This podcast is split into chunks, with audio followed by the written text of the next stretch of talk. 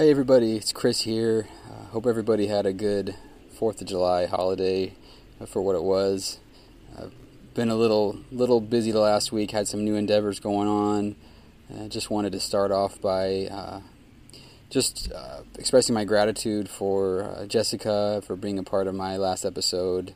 Um, if, if you haven't checked it out, um, definitely go back and, and listen. I touched on some really important topics, and uh, I was just very humbled by uh, her participation and uh, the intelligence and sincerity that she brought in. After one day, uh, it was the second most downloaded episode that I've ever produced for the show, so I was pretty excited about that. I wanted to just jump on here and do a brief message about just some thoughts on um, mutual exclusivity and whataboutism, just this uh, phenomenon that I, I, feel like we've seen a lot of since uh, the presidency of Donald Trump started.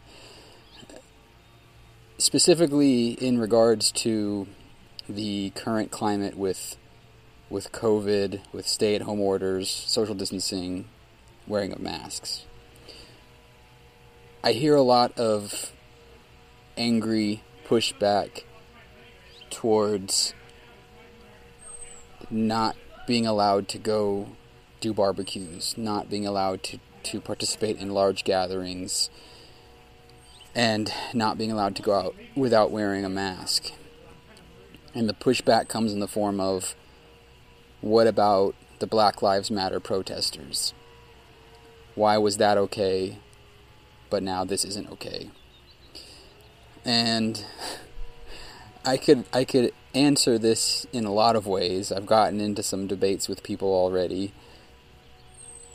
You know, I could start with well, they're fighting for different things, right? They're one side is fighting for uh, reform against police brutality.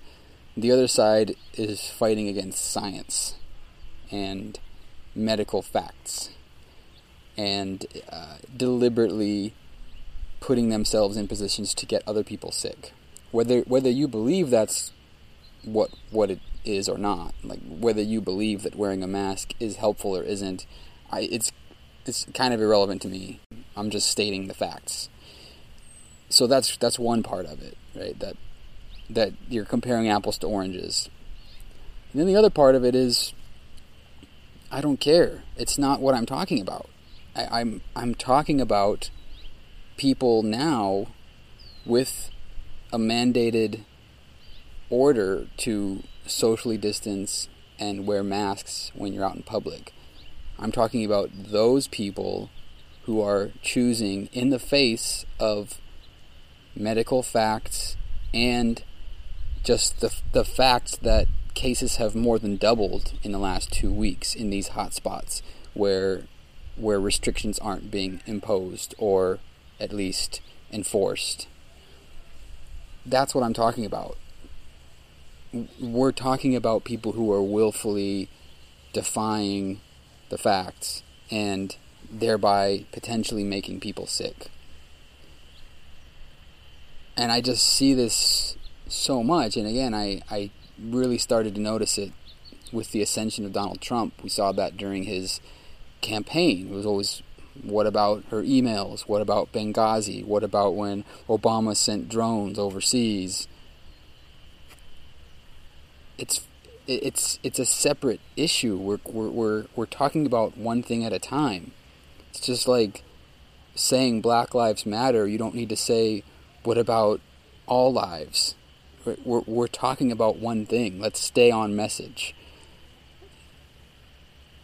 There there's this idea of this all or nothing approach, and it's it's so frustrating because it just uh, grossly inhibits the ability to have a dialogue, a meaningful, productive dialogue, when you can just turn around and say, oh, well, what about the Black Lives Matter protesters?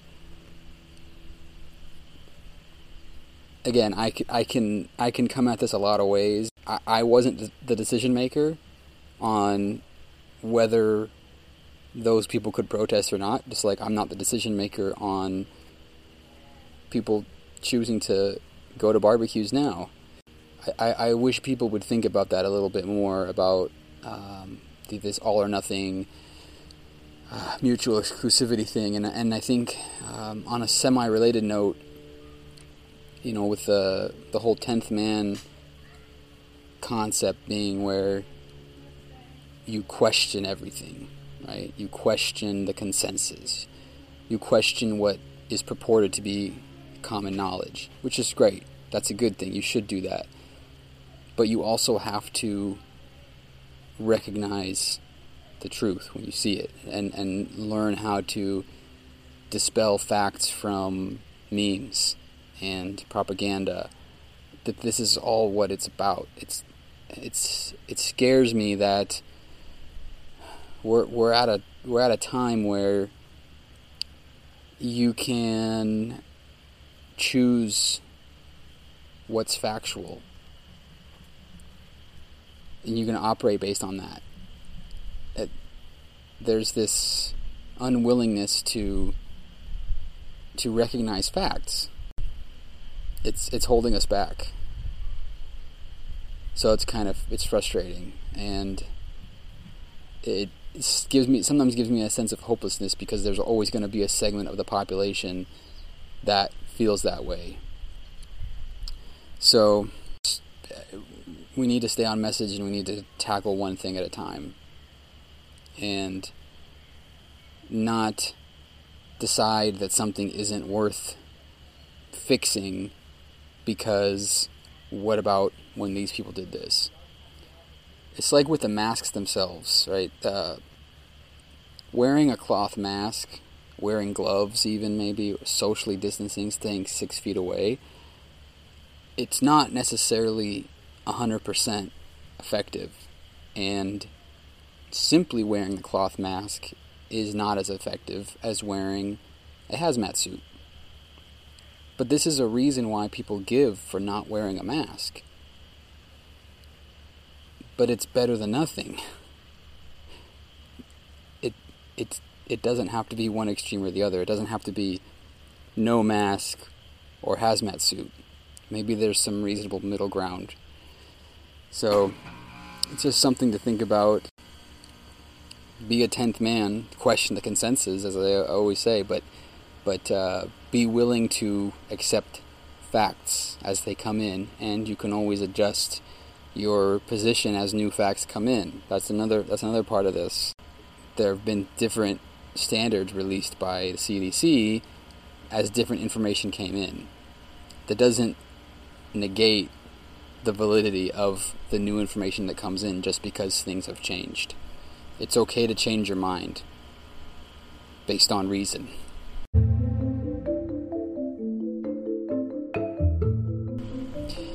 Anyway, thanks again for listening. Uh, I appreciate it. Again, hope you're all staying safe and healthy. And uh, remember, don't be afraid to question the consensus.